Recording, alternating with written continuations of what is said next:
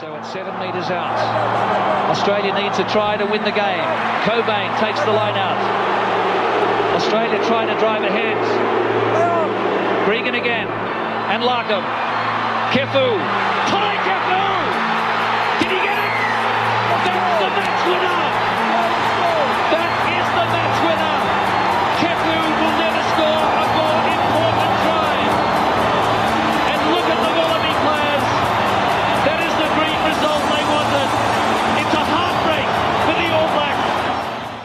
Welcome back, and we're here with you for another episode of the Running Rugby podcast. I've got Leo here with me. Unfortunately, we don't have Toby here, um, but it's for a good reason. He's somewhere between um, a plane bound for Darwin and quarantine as he makes his way back into Australia. He, he was just tired of not having enough Super Rugby to attend. He, he was sick of um, not having rugby on at reasonable hours to take up his Friday and Saturday nights um, over there in the UK, so he decided to come back over. Um, and I, I, don't blame him after the weekend we saw of rugby. We had it all. We had um, upsets. We had um, last minute sort of winners. We had two eras of super time going on in New Zealand. We had hat tricks off the bench in the top league. We had some blow up wins in Major League Rugby. It was it was all happening this weekend. Leo, I know you probably want to talk about your Reds, but can we start at least for a little while with what happened down at AAMI Park on Friday night? Of course we can. Uh, the lesser of the two games, but we knew that before either started. Um, a classic arm wrestle, some would say. A classic arm wrestle. It was mentioned as, or it was billed as the classic arm wrestle about halfway through the game. Uh, to which the other commentators on that particular panel had to disagree and say it's probably just an arm wrestle. It's not particularly classic. This was yeah. a grind. This game uh, it was very frustrating. The the rebels came out and looked like the stronger team early, but were just had a lot of errors to give. Um, we saw some 2017 Wallabies esque cutout pass work from To'omua, which was just a mess. Balls going over the sideline, loopy. And they were going straight to the fans in the front row. Like, oh, I mean, credit for involving the fans, but um, yeah, not not the way to rack up points. And and all they could really do is go back to the boot, and it proved not to be enough. The the force taking the win by a point, uh, thanks to a Tim Anstey try and and the conversion after uh, late in the game. It's uh, another sad loss for the Rebels and another example of them playing to their opposition and and just not not being con- a consistent 80 minute performing team. Um, just really couldn't finish their best attacking opportunities. I don't think anyone's living their best life down at the Rebels at the moment. Yeah, well, it's a fairly uninspiring sort of return to Melbourne. These these couple of games, which, um, I mean, we had high aspirations for them versus the Reds, and then versus the Force, we thought they'd probably get the job done. I mean, you got to say it's good for the Force. It's giving you another sort of um, storyline as the Force now win themselves a, uh, ability to make the super finals now. They're one point behind the Rebels, and while they do have a poorer points differential, um, there's every chance for them to now make the finals. That's right, and and they've won a game in Melbourne and have won a game in Sydney this year. Um, you know, they, they would not have been, I suppose, the the the games they would have been expected to to fancy. So, uh, and they've still got this week against the Waratahs in Perth. So I think we talked about it maybe the second or third weekend. That the Force would have been targeting, I think, at least two wins with idea, you know, the stretch target of three or four to say we're, you know, we're really developing and we're competing, knowing they can't really compete with the juggernauts of the comp, but definitely wanting to test and beat the the minnows in the rebels and the waratahs and now they've done that in those two teams home grounds so um, credit to them that they had um, again it wasn't it wasn't a brilliant game, but there were some standout players. Um, already mentioned Tim Anstey there at the end, coming off the bench um, fairly early in the second half, really, and and showing his skills again, getting involved. Unfortunately, also being a, the perpetrator who's going to put Hodge on the sidelines for for ten weeks with a, a bad knee. Um, we also saw uh, like an excellent game from I thought from Lewis Holland playing at 12. I think he's a, a clear choice to go in at number 10 if Matt To'omua is no good uh, this week with a concussion. Um, the passing from that man as a as a sevens guru was phenomenal, and all these sevens guys just hold their own on the field no matter what they're doing. Well, that's it. And you're mentioning too, right there with Anstey and Holland and Jarrell Skelton's on the bench there. We haven't quite seen um, him shine yet, but obviously he's only getting sort of limited opportunities off the bench so far. So there's every chance we will see a bit more of him. And we saw Lockie Anderson for the Rebels have some good games earlier in the season as well. You're right, Hodge out with an MCL injury, out to miss the rest of Super Rugby, out to miss the Trans Tasman comp. To'omua got concussed, had a bit of a run in with um, Godwins, who made his return in this game's face, and did not know he was in Melbourne for quite a few minutes there. It, it definitely looked like interesting to actually hear a bit of the on-field sort of players. I think was it Jack McGregor who was actually calling in and yelling at his players. He's like, "We need to attack where To'omua is." He so absolutely obviously he, he was... recognized it earlier than anyone else um, that that man wasn't wasn't in the same postcode. Yeah, To'omua looked shaken. He, he looked groggy. Um, and he just floated out onto the right wing, and McGregor was opposite him, and he was calling to the ruck base saying, "This side, this side, run it to Moore, run it to." Her.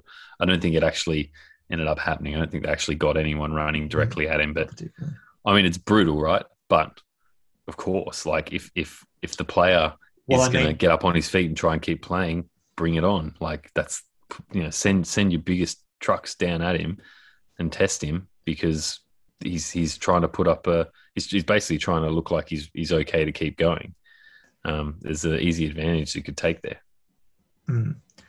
And I mean, yeah, maybe it's not in the best spirit, but in the same extent, um, if you're facing a New Zealand team, whether it's a concussion, whether it's any other sort of injury, and the players got up to try and keep going, you need to look for those points of weakness, I guess, um, and use those advantages, which um, the Force were obviously looking to do. Hodge is out, we've said. Dane Haylett-Petty, the first time we've actually heard anything about what's going on with him this season. Um, so he's been out ever since the end of last year with issues with concussion, and he's finally been cleared to go back to contact worker training.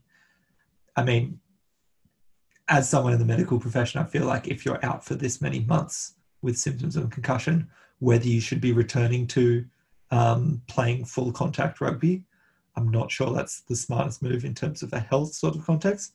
But do you think this is this is what the Rebels need to have this sort of veteran coming back onto the team? Do you think it's going to help? I don't think it can hurt. I, like I, I really hope he's 100% fit and past whatever he was troubled by, because um, you, you, don't want to see someone go back into the fray when they're not 100% and they're. I mean, I suppose everyone's at risk of concussion, but he might be more at risk of extended uh, symptoms and and you know issues down the track mm. after this particular uh, event. Um, I mean, the timing couldn't be better, really, for the Rebels. They they need some senior players in that back line. They're, they're starting to see guys like Holland play well. I think Illy had another reasonable game. Uh, he's Frank still Lomani not, still looking pretty strong. Yeah, Frank Lomani. I suppose people have got a bit more uh, awareness of him now, so he didn't quite break out like he did previous week. But um, look, the, the, you put a Wallaby um, fullback back in the lineup and you get rid of, well, I suppose it was Hodge this week, but it's been Pincus. Um, that's only a ever in my mind considered a trade up. Um, I think Haylett-Petty, again, not not to doubt that he had genuine issues, but he's probably preserved his reputation somewhat by not being involved in in the matches so far for the Rebels um, if he can come through these next couple of games and and play well and stay fit, he's going to look like one of those senior guys that Rennie might want in his Wallabies squad, especially if Hodge has ongoing issues. Like I, personally, I wouldn't feel the need to go there, but he's got the opportunity. Certainly um, could break in still because he hasn't got six matches of failure tarred against his name.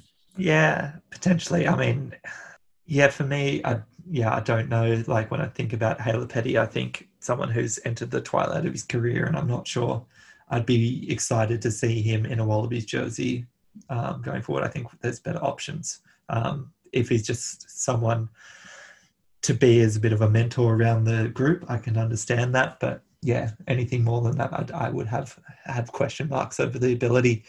We should have his brother though, Ross Haylett-Petty, back available for the Rebels. Who, I mean, they put Rob Leota um, in the row this week, and I think their scrum actually suffered a little bit from what has been quite a dominant sort of set piece. It didn't quite look the same um, in this game against a force pack.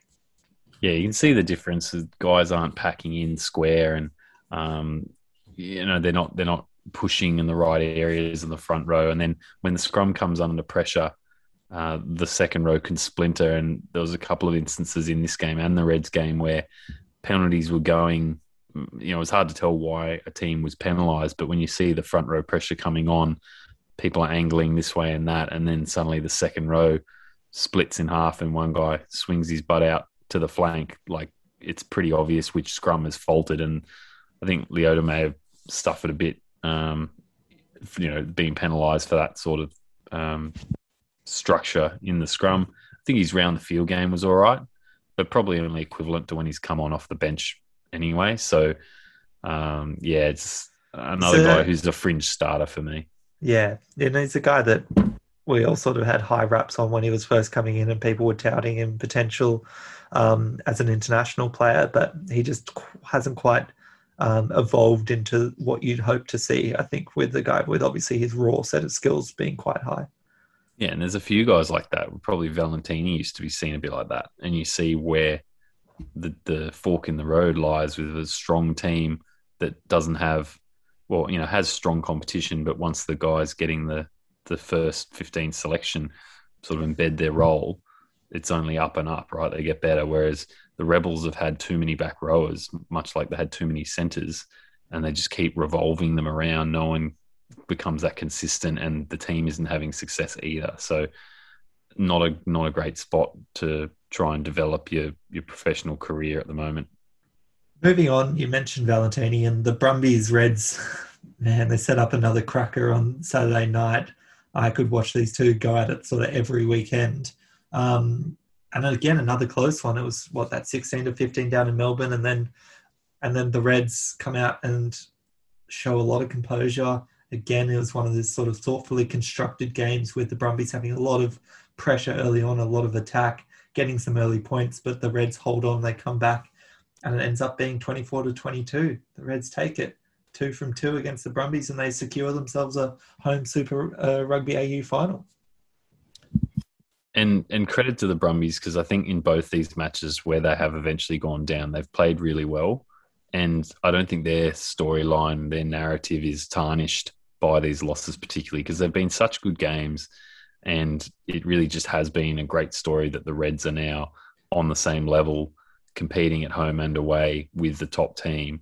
It's just like it just makes me feel like now that you know you've got last year's series got gone to the Brumbies, the Reds have two from two this year. When these teams meet in the final back in Queensland, the pressure's going to be on both teams because the Rebels need to win. Sorry, the Reds need to win the the final like they lost last year, but the Brumbies have to do it again, go back to back and away from home.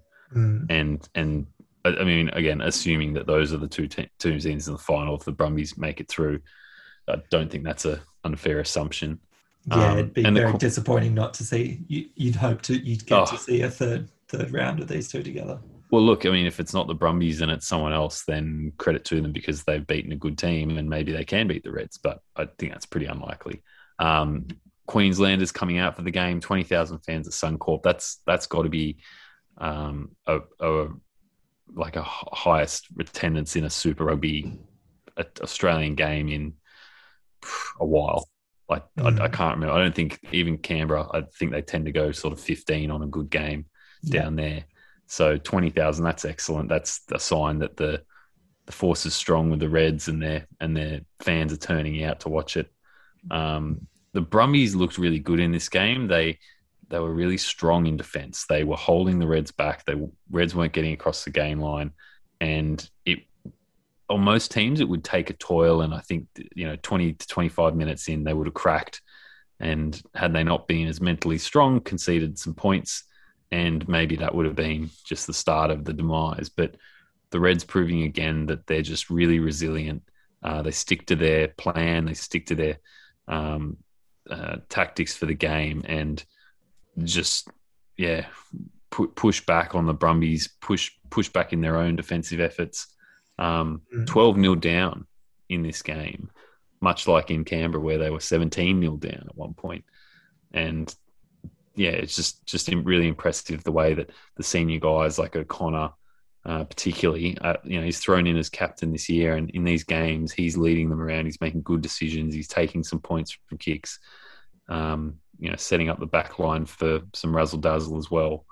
Like, what's not to like? This is this is the this is the best Super Rugby in Australia we've seen in ages. And especially the fact, like, I don't. Did you end up tipping the Reds in this? Yes, and we See- someone else switched because there was late I, notice that I switched because, and we haven't mentioned this, but Hunter Paisami, late injury, calf injury, held out. They then moved Josh Flook into 13, which we initially thought was curious for the fact that you have Petaia, who had been playing 13 earlier in the season, and you have Daugunu on the bench. But you move Luke, who played one game last year, got reasonably injured, um, who's not a huge body, and you're now putting Hamish Stewart and Josh Flook up against Simone and Ikitau. And obviously, there's just a belief in these guys that can come up and they can do the job. And obviously, Brad Thorn had the belief in what Flook could do because there was no sort of aspect where they were getting just turned around and run over by the Brumbies sort of bigger um, centres. And then Flook proves his worth as well by by scoring um, the Reds' first try in this game as well, um, brushing off a couple of defenders, getting under um, Muirhead sort of tackle to to scramble for that sort of left um, corner and get the ball down. Yeah, and I, I guess you put that down to a couple of things like preparation for the game. Petaia would have prepared to play on the wing. Some of the set piece would have been, um, you know, for him to to do his workout on the wing as he did, taking that excellent uh, catch, um, which I'll, I'll go back to. But to not disturb that, to not panic and go, oh, well, we have no other strong options. We've got to we've got to go back to something that's known and, and tried and tested to a degree. Um, and yeah, to put Flook in, it's, it's the next man up mentality. You you're good enough. You would have been training as the backup. Um, you know, potentially the guy coming off the bench to replace a center, and they put him in, and he and he does the job. And they didn't have the, you know, the excitement that Paisami's been bringing this season with, you know, some deft grubber kicks and some absolutely bone crunching tackles and um, some of the line breaks. But Hamish Stewart is a really strong defensive 12. He's got some ball playing skills. He distributes well, doesn't try and overplay his hand. Flook had the same sort of mentality.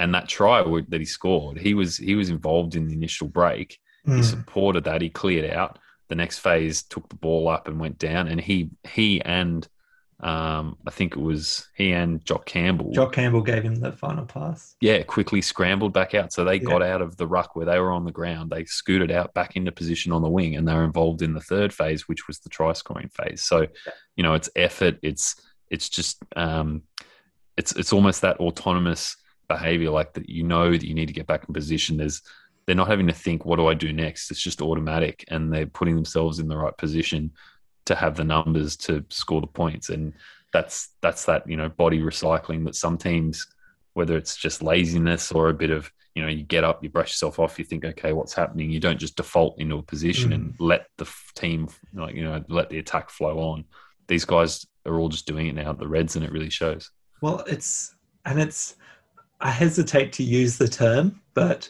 it's Crusaders esque in the fact that you can put different players into these sort of positions and have them um, succeed because they understand the roles set out for them and they're really clearly defined. And most people would not have heard of Josh Flook before the weekend, but now everyone knows him. We're like, oh, that's that guy that had a really good game on the weekend.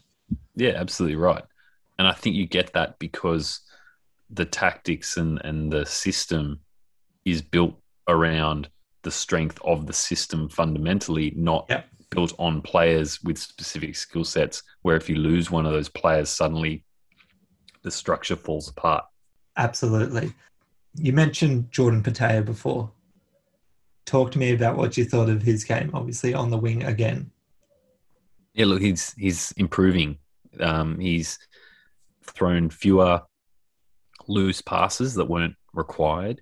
He was able to carry the ball and, and recycle, keep the phases going. And watching the way he set himself up to take the kick that he scored the try, I don't know if it was a, a planned thing or if it's just his sort of natural approach to it. I, I haven't really noticed someone doing it before. He ran off the line to the ball out to the sideline so that he basically outflanked anyone who was going to try and shepherd his line to take the catch. So he mm. got around the Brumbies who were kind of forming up a bit of a wall, came in laterally from the sideline and so put himself like straight clear, under the ball. Like run up to it, yeah. That's right. You know, untouched, and and he had time to do that because the kick was high enough and was you know was set up for him, which makes me wonder if it's a if it's something they talked about. You know, you put a kick up, you start in that back line, they're going to form up, you're going to have trouble getting the ball. Put the kick higher, go around them, and he, and he, honestly, I don't think any of the Brumbies realised he was out there because no one moved to cut him off, and that's what they're always looking for and always doing. So he came from this side angle that no one anticipated, took a really clean catch and just just turned, pivoted, fell over the line. Mm. Oh, it looked amazing. Like that's that's it's just the difference with like tweaking the kick. Now it's a bit higher. Now you've got more time to move past, you know, almost past the ball and come back at it. Just move past the players obstructing you and come in on an angle which gives you clean access. Like so, whether that was intuition or planned, like it, it just looked really, really good, and obviously was very effective. Mm. And another thing I like seeing, and this I'm not 100 percent sure on what these stats are telling me, but in terms of the set pieces of these teams as well, we had Reds 17 lineouts won, zero lost, six scrums won, zero lost. Brumbies eight lineouts won, zero lost, two scrums won, zero lost. Like, no, their set piece is such a stable base for both of these teams to come off and attack against that um, they're not, you're not getting to a position where you're excited to see what they're going to do off this scrum 22 meters out or something.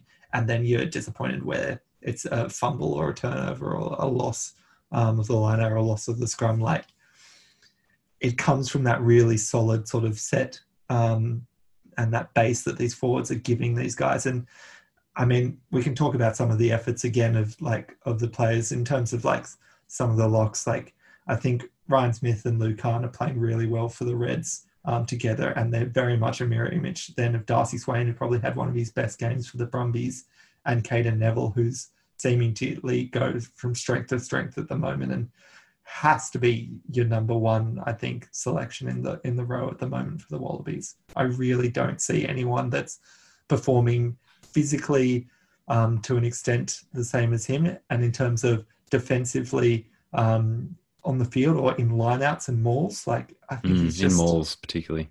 He's just a player that you need to you need to um, have on your team at the moment. I think he's such a weapon.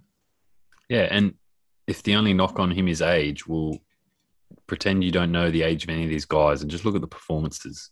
That's all you need to know. Age is just a number, and and he's out there proving it. Uh, Tamani for the Force is all that also out there proving it. So it's good. It's you know it's an area which a, a, year or two ago we were really you know worried that lock stocks were few and far between, and we're in trouble. And and now it's looking like we've got a few really strong options and a variety of styles. Mm. Um, and going back to what you said before, that these these forward packs, it's the maturity of these groups. They've now been playing together for multiple seasons. They're developing those understandings and the little um, kind of bits of finesse in lineouts and mauls, and it's all just coalescing into a really strong group performance. And it's showing that it's very difficult to defend them. No one's stealing their ball, no one's pushing them off their ball. Um, you know, they're both holding their own. That just means they know exactly what they're about and they can pretty much hold off any any threat. Um, and and for the Reds as well, like I guess it was a stat that was discussed after the game in, in sort of the wash up with the commentary group. This is a ten win streak at home mm. for the Reds, and that's only uh, exceeded by the 2010 team that won Super Rugby, which is an 11 win streak. So if you want to try and measure how well the Reds are playing at the moment and um, you know how far we think they can go, like they're basically up there with the team that won the Super Rugby title against all comers, Australia and New Zealand and South African. So that's a pretty good sign, right? This this is a really historically good team at the moment for the Reds, and um, between that and and you look at the success that Brad Thorn's had, um, four seasons running, the Reds are a 38% win team, a 38% win team, a 50% win team, and now they're a 100% win team. And that's giving the coaching staff and the management time to grow this group and develop them properly. And that's something which I think it's almost criminal that the Waratahs never allow their coach to do. Like they probably gave Gibson the best opportunity and he was just the wrong guy and they let him go too long. And now they've dumped Penney a season and a half in, a season and a half into that Reds uh, timeline, they'd still be a 38% win team. Mm. And look at what you've given up. So I think that's evidence that when you when you have got the right group, there's you know there's more time. You need to give them more time and have faith that they'll get there. Um, as long as there's continued improvement, then the light at the end of the tunnel is is bright.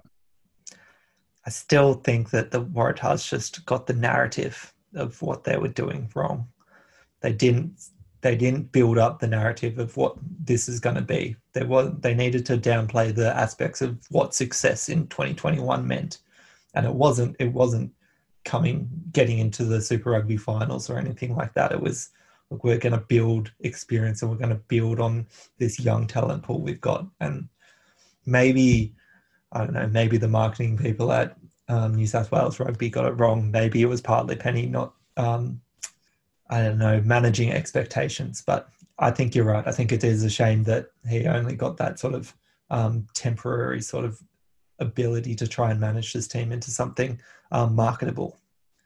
Let's move on. Let's go to Super Rugby Aotearoa. And we had, as I said, two games of super time, um, extra time in this, which different to Australia. It's not a super try. You didn't have to score a try to win. It was just any points, golden point.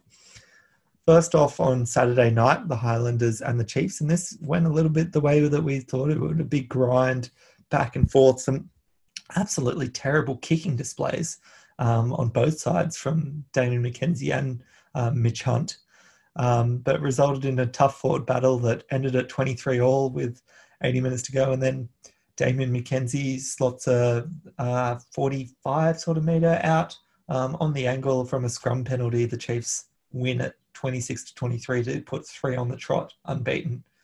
Chiefs, that, that losing streak is fading by the second.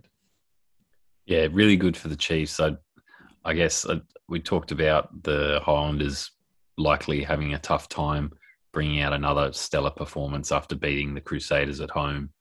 Um, I suppose they, they did quite well. You know that this Chiefs team was was playing well and they held them out and they and they kept pace with them. But um, yeah, the the, just the powers of someone like Damian McKenzie, just such an elite player, tends to shine through and was involved all over the park in this game.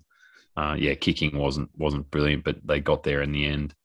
Um, and uh, yeah, I guess for mine, this this because it was a grind. I think the the typical players stood out for the moments that they broke out of that just the humdrum grind, and guys like Shannon Frizzell were were quite solid for the for the uh, mm. Highlanders um, breaking the line. And yeah, it's, yeah, Mitch Hunt, I still don't know if he's really 10. I, I still think um, Josh Ioane needs to have a bigger role in this team, but I guess he's still on the outer a bit after recent recent issues. Events, yeah, I mean, he came on and immediately had a pretty good impact. I think I think the Highlanders are suffering a little bit with what the Rebels um, previously did, and they just don't have a set backline, and they keep changing people around, and they seem to they lose a little bit of the combinations. Like Scott Gregory was on the wing last week, then he gets moved to 12 this week. Um, he played quite well on the wing, and then he's sort of in 12. And I just don't, I don't think hot and cold. Yeah, he, he was hot and cold. He had some good moments. Like I think the people that have maintained sort of consistency in their positions, people like Connor Garden Bachop's been good. Like um, Jona Nareki on the wings been good. I think Mitch Hunt is playing well at 10. Um, but I just, yeah, I don't quite see the consistency, which I guess is a product not only of the group um, but of the shuffle as well. Um, Some of which is unexpected, as we had the pre- the was it the previous week against the Yeah. Crusaders. Like you know, Absolutely, yeah. Which that that doesn't help. Um, I have to take my hat off to um, their veteran lock, Bryn Evans, former All Black from many years ago, um, still playing. I think he's thirty six or thirty seven, um, and he's playing just as hard as ever. Put in the full eighty five minutes in this game, and he, he just looks like a force. Um, any way you sort of match it, so I, I love seeing that. Um, Pari Pari Parkinson looks like he got an injury in this game once again, it's a guy that has immense sort of promise, comes back, another injury, and it's sort of a little bit disappointing, I think, for any fans of the team because it's a really familiar story with this guy.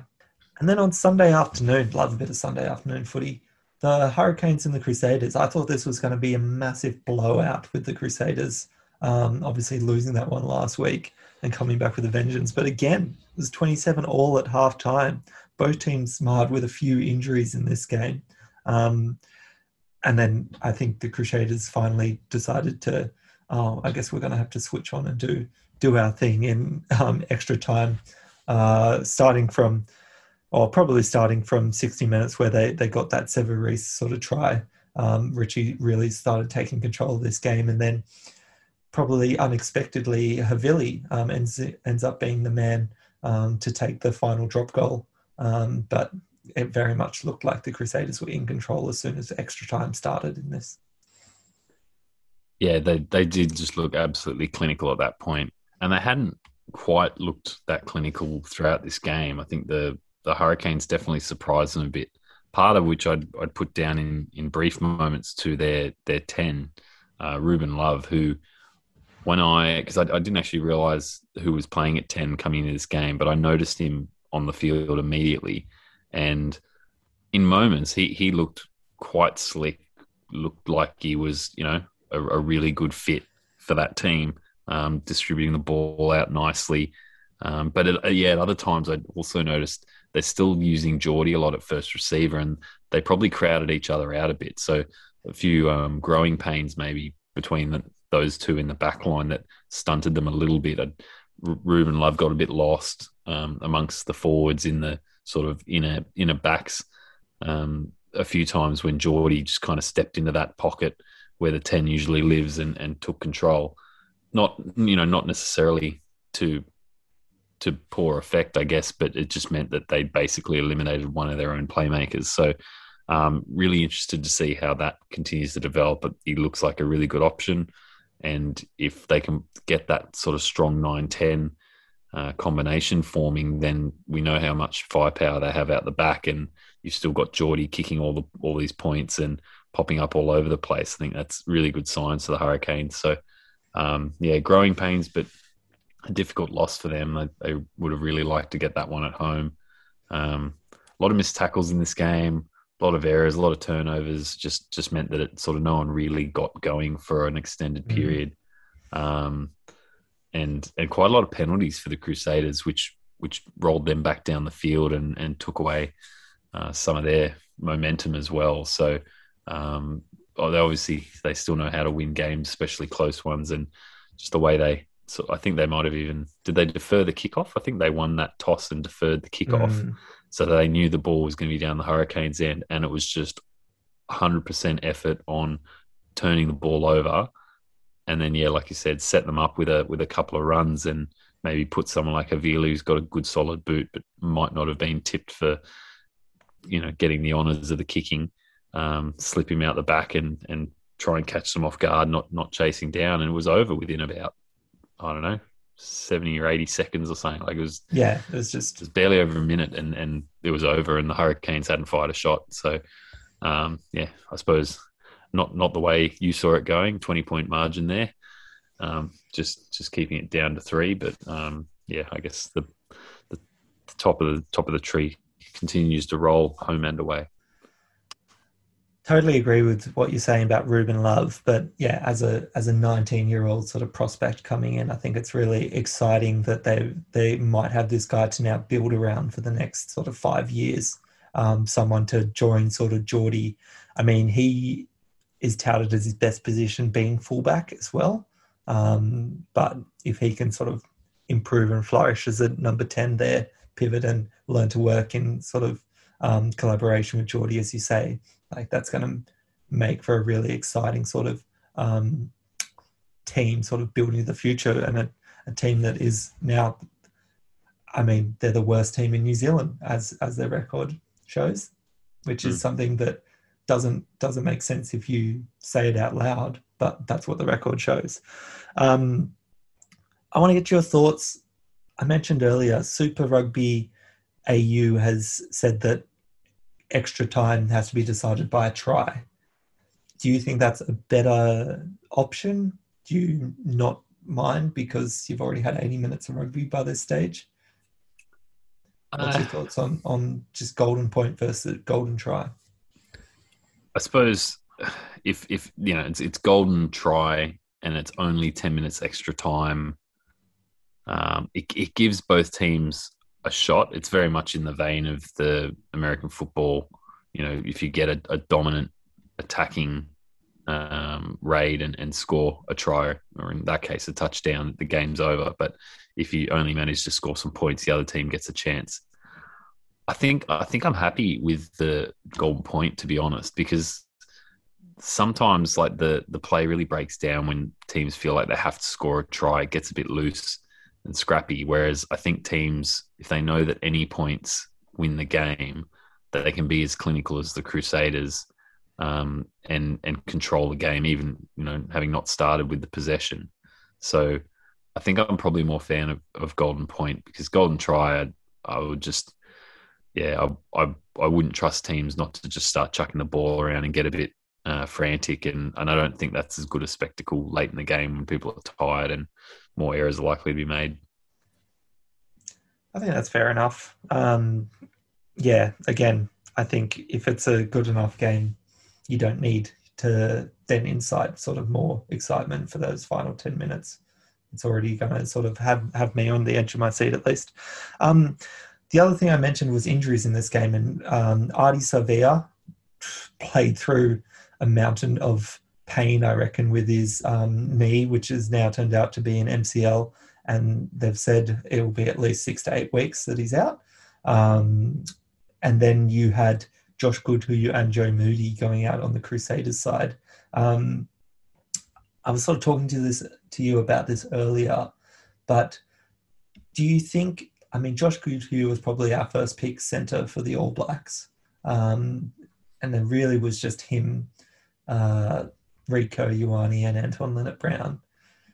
Do you think someone like David Havili gets a look in in that position before someone like Ngani Laumape if Josh Goodhue isn't available for the July internationals for the All Blacks? Maybe not before Ngani Laumape, but I, I think he definitely has the opportunity now with Goodhue out. He's going to be the senior centre um, in the in the Crusaders, and he's playing the position well. We know that he wants to be a fullback. He's come out before the season and made the point that his preferred position is fullback, and that's where he wanted to be. But he, he's also fairly adaptable and has proven to be good at twelve for them. Um, I think he probably does just just on form. Doesn't help that the Hurricanes are floundering um, I think he probably does rank for me highly uh, and, and over Ngani Laumape, but I still think um, sort of an Anton Lienert-Brown and Rieko combination is probably probably still um, an All Blacks option ahead of putting Havili in. But certainly, you know, you look at again how how much utility value he has. He's a valuable asset off the bench. Um, so maybe that's something which they'll consider as well. Uh, as long as Rieko sort of doesn't look too loose and um, inconsistent, I, I, think he and ALB are probably a better combination. They certainly bring a, a lot of firepower as a pair. What about losing Ardie Savea for the Hurricanes? Do you think that that's going to have, for me, that's I reckon that's going to have an even bigger sort of impact on them for the rest of this sort of um, I mean, they only have two more games left in Super Rugby Aotearoa, and it's versus the Chiefs and the Highlanders. to try and eke out another sort of win here um, to get themselves off potentially off the bottom of the table if they can if the Highlanders are probably the closest thing they can get to. They're another team that has some good back rower stocks, but Ardie Savea is just such a difference making player. Even after his knee injury and I think the, between the first and second super strapping they gave him, he was folded in half in a ruck at a critical moment, taking the ball back on their line. Um, and the guy is just a warrior, and yeah, he might be the strongest, mentally strongest guy in New Zealand rugby. Like he's just an absolute force, and you, you, no one, no one replaces Ardie Savea, right? He's he's not replaceable. So I think that will have a big uh, leadership impact, a big um, impact on the field you know the the breakout runs that he that he has that generate a lot of offload and and you know open space attack the defensive and, and counter from the from the pilfer like it's he just does a bit of everything. He does it all really well. So absolutely think that's a that's a major hit for them. Um, and I don't know that they have anyone who's particularly elite to step in but you know guys like Kirifi just need to sort of step up and and mm. get get on ball more. Guys um, who's their number eight? They have Reed Prinsep and Devan Flanders are the other two that seem to get there. Vi- yeah. Was on the bench. He was back um, as well as potentially number six or a second row cover. So they're all serviceable. I guess they just all need to lift as a group because Ardie just did so much of it on his own, and those guys were just in the in the wake, following through and supporting. Now, now they need to all lift and, mm-hmm. and play a bit more of a role. You're not going to get another guy playing that major impact as an individual. It's it's going to have to be a team effort. It makes me think that Asafo and Aumua made his return off the bench in this one and looked pretty good. Potentially, maybe that you need someone like him starting just for like the the ball carrying sort of role um, that Ardie has that you're going to lose. Like Dane Coles is not going to have that same sort of impact. He's going to be chilling out out wide a little bit more. Um, I just don't I feel like you, you need someone else to take that load. The hooker battle might be decided by the line out throwing, to be honest. Dane Coles was rubbish on the weekend. Mm. So, um, yeah, Aumua's looking like a really good prospect, really strong runner, pretty pretty good set piece skills. So, yeah, I mean, that, that may be part of the balance that they need to adjust without Ardie in the team they do get a week off next weekend. Um, and looking at the next week, we have the Highlanders again down at home hosting the Blues, um, who obviously are coming off their bye and probably need to um, get their skates on a little bit to stop the the Chiefs that are rapidly approaching them. Um, the Chiefs host the Crusaders, and I guess this is probably the most vulnerable the Crusaders have been, I reckon, in the last sort of two years for a Chiefs team that seemingly is putting together some solid performances as well. Um, what are you feeling, sort of these these two games, mate? Again, the the narrative just keeps developing really nicely here. So, the Blues uh, had that loss uh, before their bye, which was the second loss for them, and and was a real real shake up. Um, they needed to bounce back. They didn't, and they had to go on by. And now they face the Highlanders team, who've who've gone down to the Chiefs at home. Don't like having their pride shaken at home, um, and are you know again trying to stay off the bottom of the ladder. So two two teams that are uh, you know going to need to be up for this fight. Um, it's hard to tip against the Highlanders twice in a row at home. Like I, I, feel like the Blues are the better team, but it's just really like the Highlanders are really reliable at home. I think it's pro- it's probably going to be a similar script. I reckon the Blues scrape home by a handful of points, and it and it doesn't get too out of hand for either side. Unfortunately for the Highlanders. Um, where, where can the Highlanders attack the Blues and have success against the Blues? Though? Yeah, that's just it. The last couple of weeks, obviously, the Crusaders did it, and then the Chiefs did it, and they they're just maybe maybe they're not quite as um not quite as strong as they have been across the park. Mm. Um, what what I expect is is the Blues will just across across the board stifle the Highlanders. You'll get the odd breakout, but um, I don't think they'll be able to really get on a roll. And I don't think the Blues have to be their best. but they do have to be better than they have been, and they need to get ahead and, and hold that lead and, and just keep the Highlanders quiet, which in that stadium at home is always difficult. And then is there any way you're tipping against the Crusaders, even though they're away from home and maybe looking a little bit slower? They're going to be without one of their most experienced props and Jack Goodhue and Michael Alaalatoa has just announced he's going off overseas next year to Leinster. Again, tough because you you don't give the Crusaders much concern when they lose a player here or there, but they've now lost a couple of important pieces. They're playing a team that's had three on the trot and has you know found that confidence again. Um, but yeah, I think I still tip the Crusaders. Yeah, the answer is no. You don't tip against the Crusaders. It's really hard though. Like this this game, I think will be close to. Um, yeah, I think but, this is going to be a real. I think this is probably the game of the weekend. I reckon. Yeah. I reckon yeah. terms will be really good, but yeah, I don't think you can tip against the Crusaders again. The Chiefs, like the Chiefs, are are rising again, but if it's going to stop Chiefs anywhere, it's going to stop with the with the Crusaders. Um, yeah, but three wins on the trot shouldn't be shouldn't be sneezed at. Like that's that's really important that they've had that little run. Um, the Crusaders are probably the the back to earth game, and then they'll want to finish the season strong. and They'll be chasing the Blues, who I guess I'll have a win out in front after this mm. round. Um, going to Super Rugby AU and look, the Waratahs are heading over to Perth for the Force.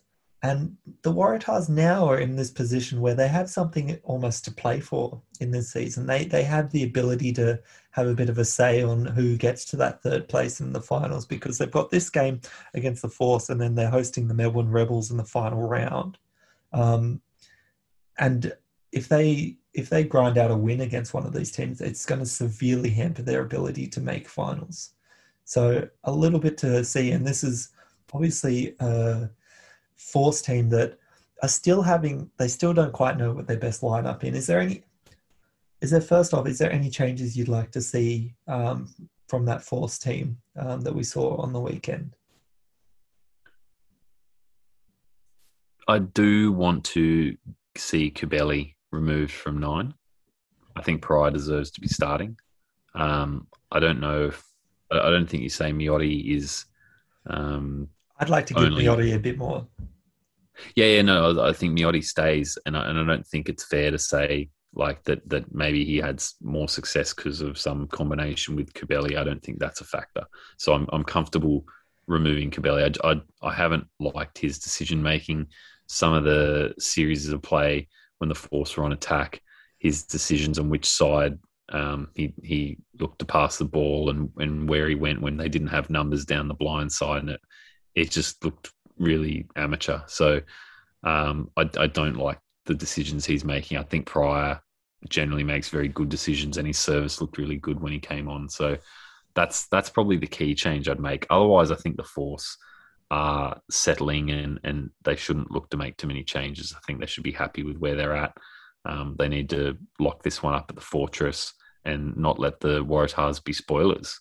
And I guess, like you said, the, the Waratahs are here to, um, you know, ruin the party for one of these two teams if they can, and also, I suppose, play for a bit of individual pride because you know you're going to have a new coach coming in, and what game tape are they going to be looking at? Well, the more recent, the more likely. So, having some big individual performances here uh, certainly does each player a lot of good with whatever new administration's coming in to run the team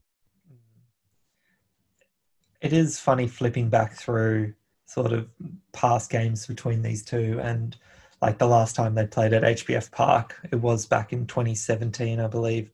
Um, and the Force sort of monstered them. This just before they got kicked out of Super Rugby, um, but 140 to 11.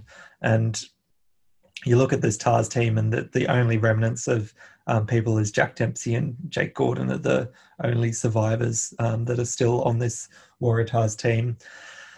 So I think I think it's another challenge for these Waratahs guys to go over to Perth, a very different environment for a lot of these guys that aren't used to a huge amount of travel yet in Super Rugby. Obviously, they played Super Rugby AU, but it's all East Coast, and this is their first sort of semblance of uh, bigger sort of travel week, um, which will they'll get a little bit more when they head over to New Zealand. Look, I think I think it's a success if we see some of the same things that we saw um, two weeks ago with the Tahs. Do you think they can win? I think they could probably beat a Force team if they're not on their game. This Force team has had a lot of up and downs. On their best day, they could smash this Tahs team. But if they bring a performance like, I don't know, what they did versus the Rebels when they played in Perth, um, I feel like it could be a, a difficult game for them to actually get some ascendancy. And ideally, they'd be targeting a, a run up a score and get a bonus point in this game. But I just don't, I don't see that happening. Yeah, the the force the force need to have one of their strong games. Um, they they have looked inconsistent at times, and and yeah, some of those games the starts they've made have been very poor. Uh, I suppose they're they're mixing these new players in, so they've got um, Olowofela on the wing who looked I like him. I yeah, yeah, he looked like he was really trying to create things and just maybe didn't quite get the right set of circumstances and the right amount of space to really break out. But he he looked solid and he looked um, he looked elusive. So I want to see a bit more of him. You've got Godwin coming back in, um, and and McGregor at the back. I don't think has been too far behind where Carney was, um, which is good. So yeah, I think there's I think there's a version of things where the Force um, just keep a handle on it and beat the Waratahs, but there's definitely a path for the Waratahs of these young guys. No one's going to have a whole lot of tape on a lot of them. Um, they're they're stepping up to the plate, particularly those couple of locks we've already talked about in previous pods. Um, and if they've got the Foketi Perese combination going and Jake there setting them up, yeah, you know that's that's a a really good backline under the dust, under the poor form in there somewhere. So there's absolutely a version of things where Waratahs come out and Jake Gordon, Will Harrison, Foketi, Perese, Maddocks, Ramm, and Newsome just light it up 100%. So, uh, are you going to tip him though?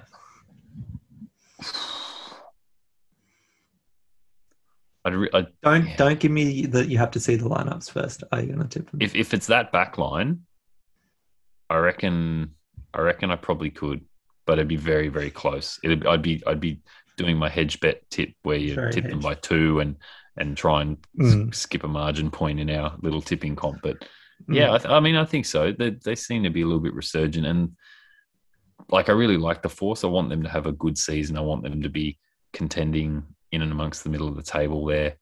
Um, I don't hold out much hope for whichever team comes third in that playoff game. So it doesn't really matter. I'd, I'd, probably like to see the Force do well. I think the Waratahs ship has already sailed into the sunset and burnt, um, burnt out for the year. So there's there's nothing to gain for them really, and at a at a kind of at a competition but level. I just spun the narrative for them being the upset team. I know, I know, but I, I still don't think like in, in, terms of what I'd like to see. I think I, I think I'd like to see the Force keep the Waratahs and the Rebels in their box and, and make it through just for the fact they could say, look, we were better than half the competition yeah. in this year. So uh, I, I, would probably like the Force to win, but I want them to earn it too. I don't think it should just be a, a you know, a feel good. Hey, hey, they got there. They've, they've, I want to see them play well, and they've been, yeah, on and off at times. So hopefully, I, I think it's got the the bones of a good game. We just need these two teams to play in good form.